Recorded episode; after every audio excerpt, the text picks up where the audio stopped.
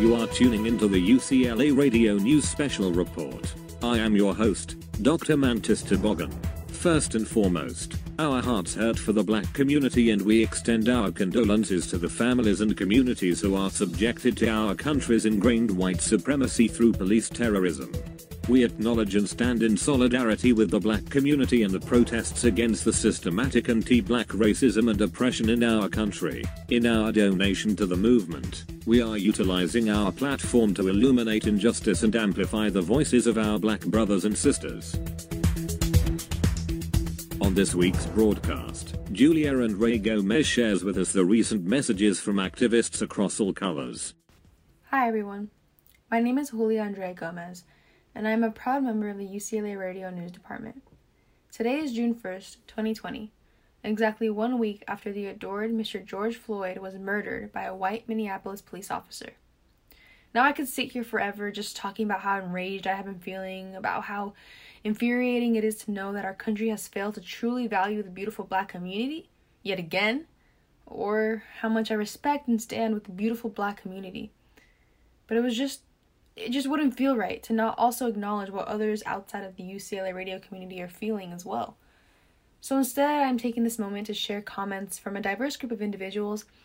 I really just wanted to provide a space for people to express their thoughts and messages during this time where a massive uprising against police brutality is taking place. The first message I wanted to share with you all is from Francesca Gracie. It reads it's so hard to focus on anything besides what we see going on in the streets every day, and I don't think we should be focusing on anything else. It feels wrong to think about finals right now when people are fighting for their lives. As a white person, I am trying to listen and learn and support the black community in every way I can. I feel so powerless when I see how white protesters in my city only a month ago were allowed to yell in the faces of the police about not being able to get their hair cut, yet when black people march for their lives, they are met with violence. When I see pictures of people post their food or at the, at the beach, all I'm reminded of is how their privilege allows them to forget what's going on. White people need to listen to black voices and recognize how our skin color benefits us every day. I'm trying to use my privilege to do good, and I wish there were more ways I could help. Thank you, Francesca. The next message is from Nicole Velez. It reads the entire world has been under a rage of riots and protests against racism and hate crimes towards black lives. I recognize and say their names George Floyd, Tamir Rice, Trayvon Martin, Oscar Grant. This is not about the minority or whites. This is about black men, women, and children following past and future generations of the families who are afraid and are tired of facing these unacceptable occurrences. We need to protect our black neighbors, our black peers, black families, and those who are afraid. I am profoundly happy to witness millions of people in support of this movement and efforts to change the system. Being politically aware of this systematic oppression, we will change the system for the better. As a Filipina American, I speak for my community that we fight alongside with them to combat this hate and anti blackness. I want more people of color and white people with the privilege to use their voices loudly. Speak up, be an ally, I know these intensive and direct actions for change in the injustice and systemic violence towards black lives will put a damn end on a police brutality, and these all will go far in history, and I continue to stand in solidarity of the Black Lives Matter movement. We demand justice for George Floyd, Sandra Bland, Trayvon Martin, Nia Wilson, Ahmaud Arbery, and every black life affected. Thank you very much, Nicole. The following message I'll be reading is from a person who would like to remain anonymous. It reads As a black woman in a society that hates my existence, I am tired. I feel continuously hated and unprotected. The responses in opposition towards the Black Lives Matter movement is draining to listen to. We just want to be heard. We just want to be treated fairly. We just want to stay alive. That's all we ask for. I don't get how it's compromisable. Thank you very much. Next, I'll be providing you all with a message from someone who would like to remain anonymous as well. It reads During a national crisis like this, my mind seems to be all over the place. Not only with the current crisis our nation is currently facing, but a global pandemic as well. My mind hasn't been able to focus on one thing at a time like it used to. The feeling of frustration is something so common to me now that I can't remember a time when I wasn't feeling this way. Times like this just remind me of how important it is to be kind to others and to treat others equally. Thank you. This last message is from another individual who would like to remain anonymous. It reads As someone who's come from a generally supportive community, I felt privileged in feeling somewhat safe during this time. I'm not surprised seeing the youth or the people my age who've attended my high school standing up and finding ways to bring our community together. It makes me hopeful that it's students our age being the, the driving force, and I hope people can at least find ways to support their voices. While it's scary knowing there are racists in my town, some hateful people, I also know a lot of people who simply lack knowledge of the injustices in our world. I'm hoping this time opens people's eyes. I'm hoping they finally begin to understand these problems and how they themselves have maybe contributed to the problem. I'm realizing myself that I have not been doing enough. I haven't educated myself enough or been loud enough about my beliefs. But I'm lucky to be surrounded by activists who I can learn so much from. Thank you so much. Now, I am truly at a loss for words personally, myself, Julia Gomez, after reading these beautiful messages out loud. Many things that needed to be addressed and acknowledged were expressed, and I sincerely value each and every individual who took time to reflect and share their messages. Now, I leave you with this George Floyd, Ahmaud Arbery, Breonna Taylor, and so many other beautiful black individuals who lost their life to police brutality white supremacy, and racial injustice. Let's not ever forget them and let's continue to say their names. Please continue to do what you have the means to do and don't disregard the power and impact you have. So protest, sign petitions, donate. You may not be able to do everything, but make sure you do something. DJ Pre shares with us ways we can show support for the movement into general techniques, I think the first, at least for me, the first and most important one um, is research. Research, research, research, educate yourself.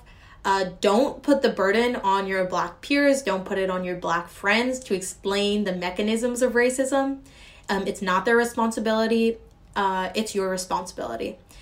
And a lot of the discussions and questions we have about systemic violence, about police abolition, prison abolition, state racism, has all been discussed before in depth by very, very educated and smart people who have literally spent their lives researching and fighting against it.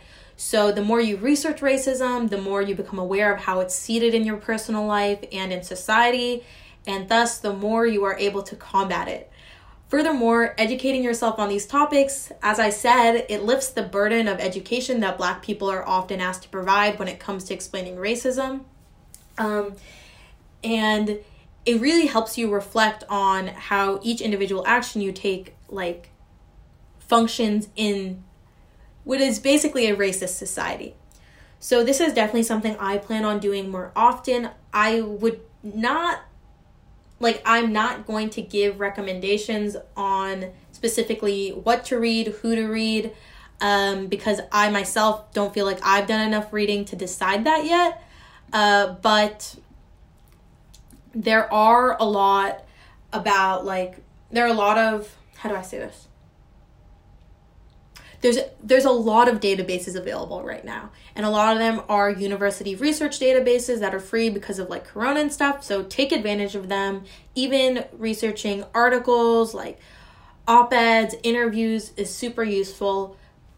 Next, uh, my point two is listen to people of color, more specifically, listen to black people for this. Um, if um, a black person confronts you or is discussing like racist behaviors and systems, listen, be open minded, realize they are coming from a perspective you need to hear.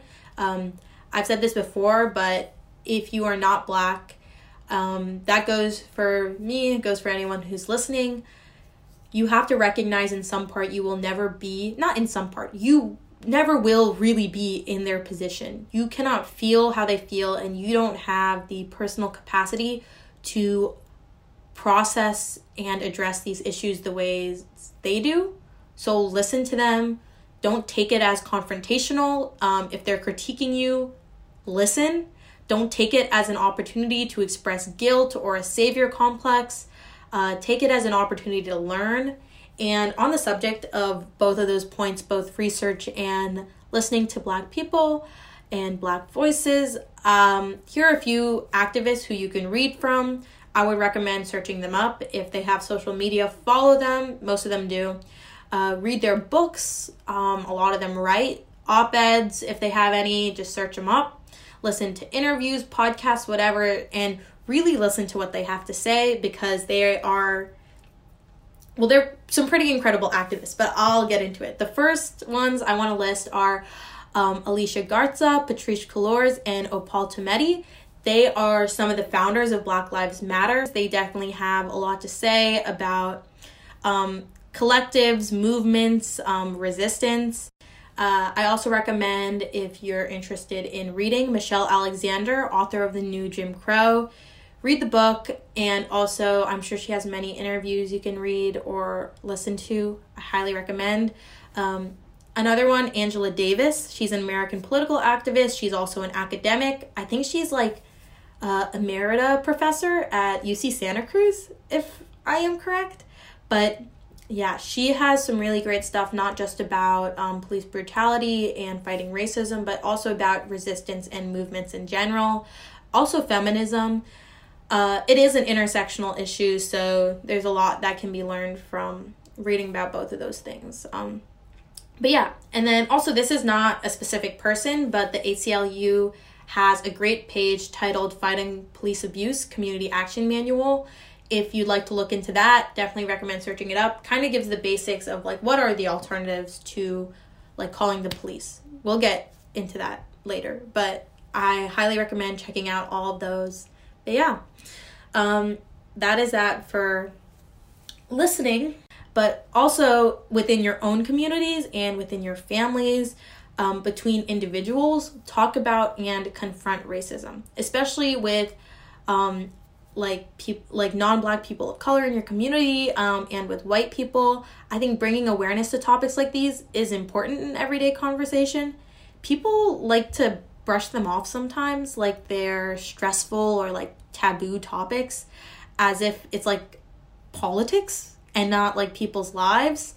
But don't let people treat it like that. Raise awareness, confront racism, and really like be an active participant in dismissing and criticizing racist behavior in your everyday life. Like don't don't let like small stuff, I put that in quotes, slide like um, don't let like casual racism slide.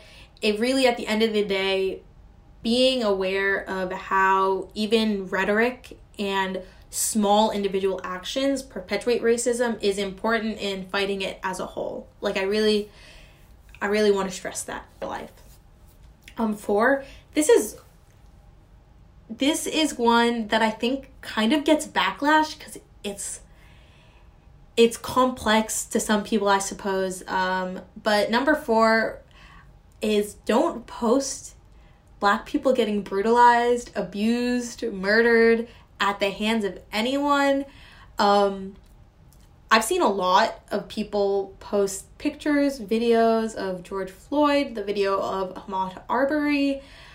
Um, and the argument often is, I think, that people have to see what they're really being subjected to to feel sympathy or empathy or quote unquote understand like the real problem.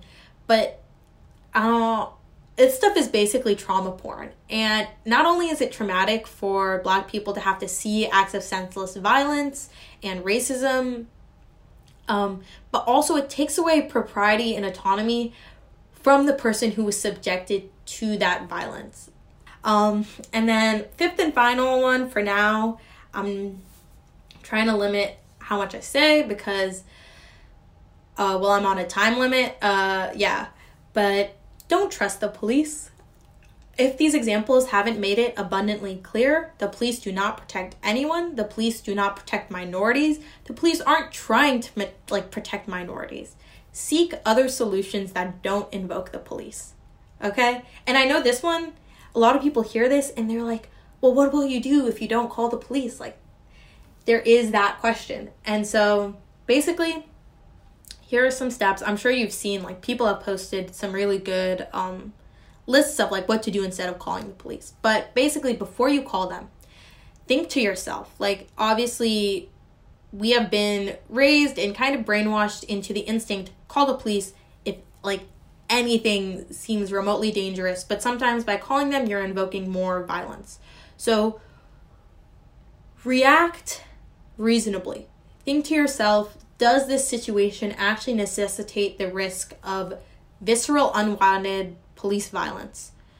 Or is it just a general nuisance? Like, is this something that is like a noise complaint, public indecency, public intoxication, petty theft? Like, if it is a non violent action, like one of those, don't call the police. Don't do that. There are ways to like de escalate or avoid these without bringing the police into a community. Um, because you have to think to yourself, am I harming or risking people in my community by calling the police? Can I call, like, are there other people you can call? Can I call a hotline? Can I call a community intervention center instead of police?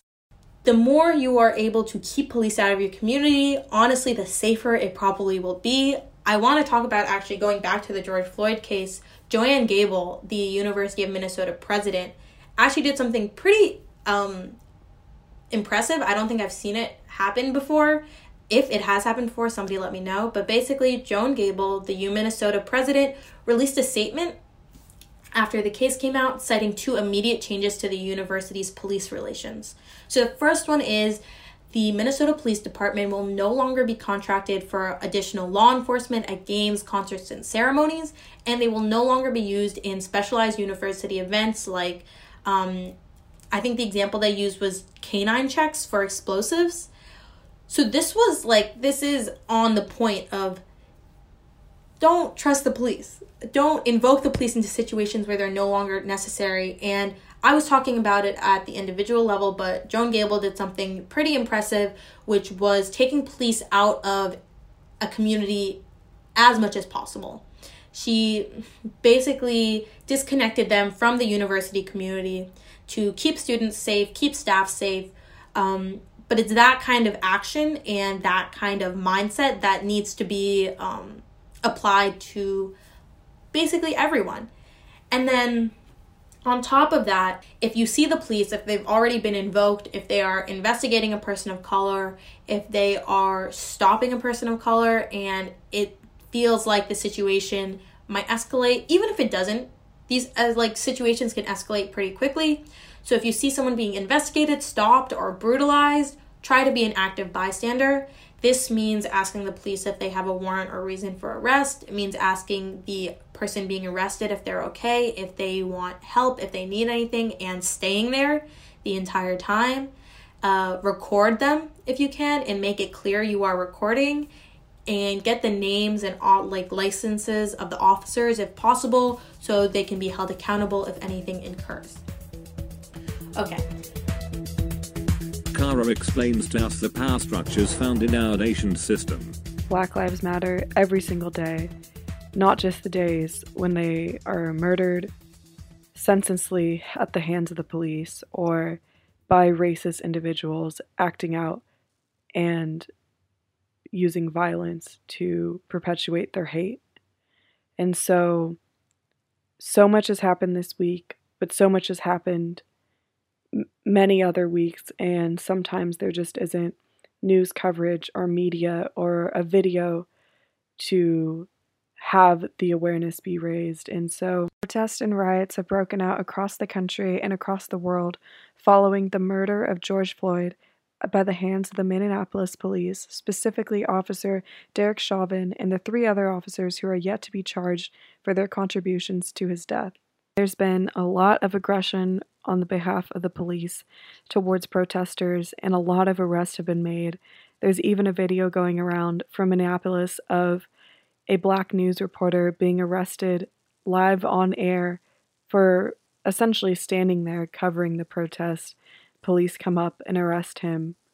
Um, I mean, if that doesn't completely disgust you, then I really don't know um, how else to to frame the the scale of this problem. It is so so deeply rooted um, to go to the extent of trying to prevent news coverage of these protests. It's just reinforcing how important it is to talk about these events. Um, and the other kind of side of this that needs to be discussed is there's a lot of attention around Target being looted, and I just want to clarify some things. Is you know, obviously, in a perfect world, none of this would be happening, right? And to focus energy on, um, you know, quote unquote city damages or looting. You know, Target's a major corporation. They have the insurance and funds and legal access to to have all of their their goods be replaced and covered. Um, and if the looting feels more wrong than people being murdered, then that that's a problem. Oftentimes this kind of argument of city damages or protesters just hurting their own communities is used to smear the Black Lives Matter campaign. It's used to distract and take away from the cause itself.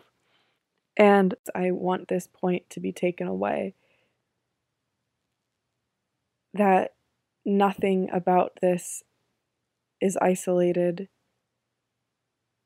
We have to be looking at our history, at our nation's history, at our personal history with a critical and diligent lens, and we have to connect the patterns.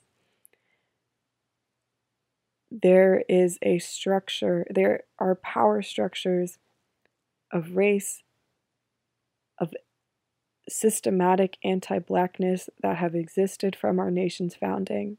And I'm now using my platform to urge non black people to not be bystanders to this violence, to not help perpetuate this violence when we do not speak up, when we are silent on these issues of injustice.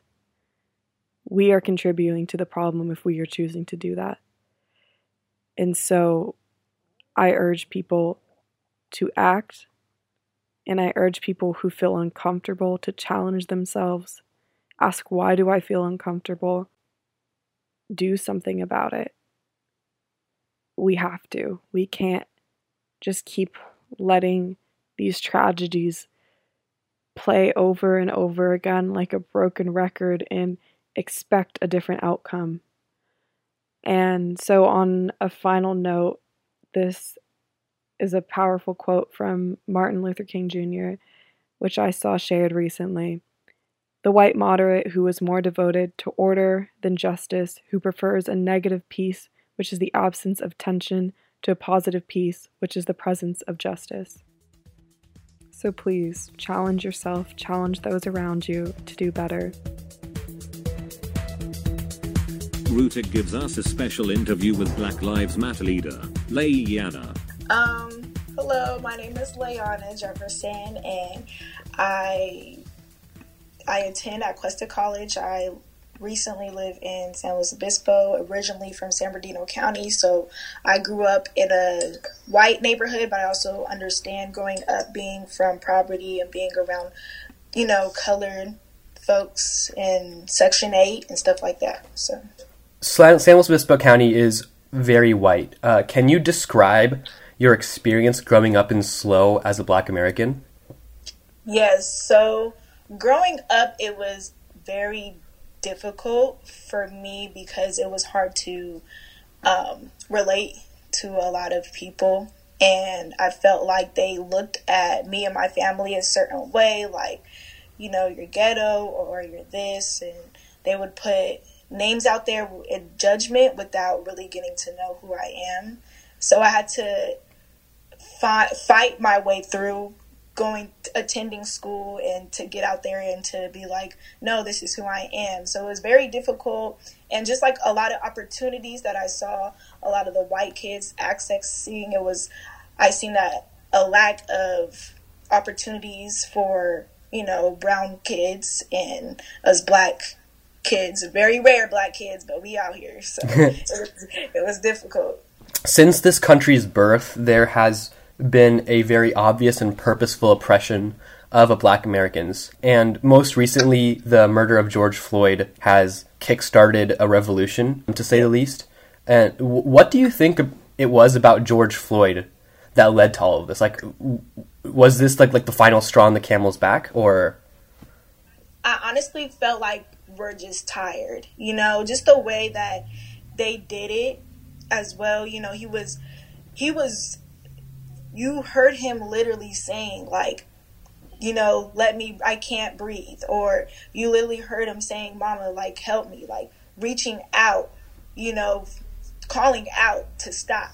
So i just think that just hearing that and seeing that was just that was it you know? And i think it touched a lot of people around the world not only in one place because this is literally happening everywhere. Usually, when we go back in time in history, you know, we see it happening in this place or that place. Like now, people are finally realizing that, you know, we're tired. Like this been going on for centuries. So I think it was just the final straw of, you know, that's it. You yeah. know, this been going on since we're slaves. You know, so yeah.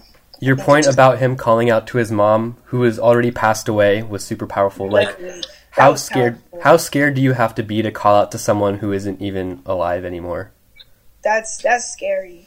That's that was touching. That it, it's a lot of emotions. You have a lot of emotions rising because you know, for us Black folks, they can't just because we may not be related, but that's that can literally be one of us. Who's next? You know, mm-hmm. which one of us is next? Over the past couple of days in San Luis Obispo, you, you have been a very like vocal person in the community. Uh, what have you? What if? Like, what can you describe? What's been happening in SLO? Um, so in SLO, we've been having a lot of peaceful protesting. Um, we have some organizers, some other Black leaders that are here trying to get the message out there, and a lot of I've been seeing a lot of people support supporting, which has been great, but there's still a lot of people that are uneducated and mm-hmm. ignorant to understand what's been going on. I think a lot of people are looking at the looting part and forgetting about Black Lives Matter. Mm-hmm. And so um, recently there was a protest, peaceful protest, and police started um, throwing tear gas and rubber bullets and, you know, uh, but the part that shook people was that we kneel down in peace. Not only just the protesters, the police did it too. Mm-hmm. So after that, they kneeled down in peace. They started throwing tear gas and rubber bullets. So it's just like that doesn't make sense to me. Like, how are you going to kneel down in peace and then starting attacking protesters? Yeah, you know? not so only a couple hours a later. Yeah, I see. A couple, yes, literally. And so that shook a lot of people. A lot of people also been saying all lives matter which we get that all lives matter, but who's the one being treated as animals? Who's mm-hmm. the one, or less than animals? Matter of fact, less not even being treated as animals because we sit up in here and we care for dogs and cats. Am I right? we take care of them more than we take care of black folks. You know, so yeah, that's been that's been occurring right now.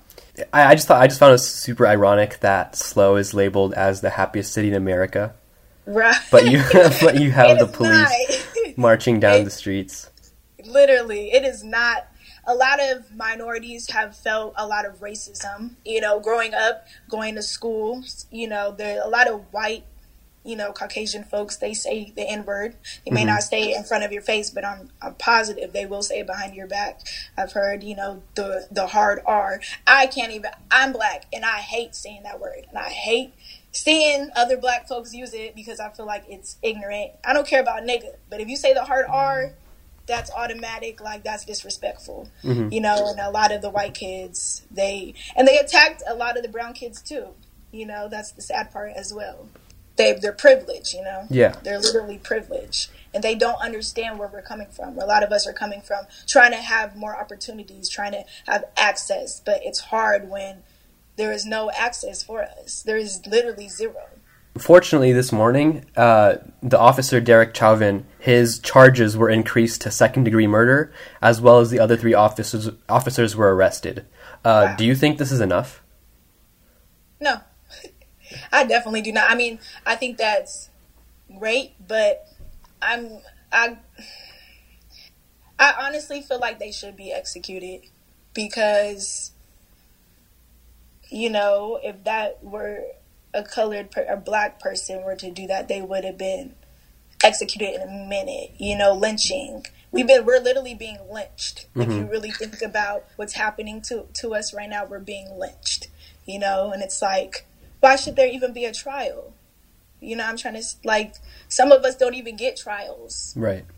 So to me, I feel like it's hard, but you know they they put fire and they gonna receive fire. So Um, I feel. in terms of like institutional change, like, do you think the Minneapolis Police Department can be doing more than just firing these officers, like training or or any anything? Definitely. So, um, to become a police officer and the training that is for that is only nine months, mm-hmm.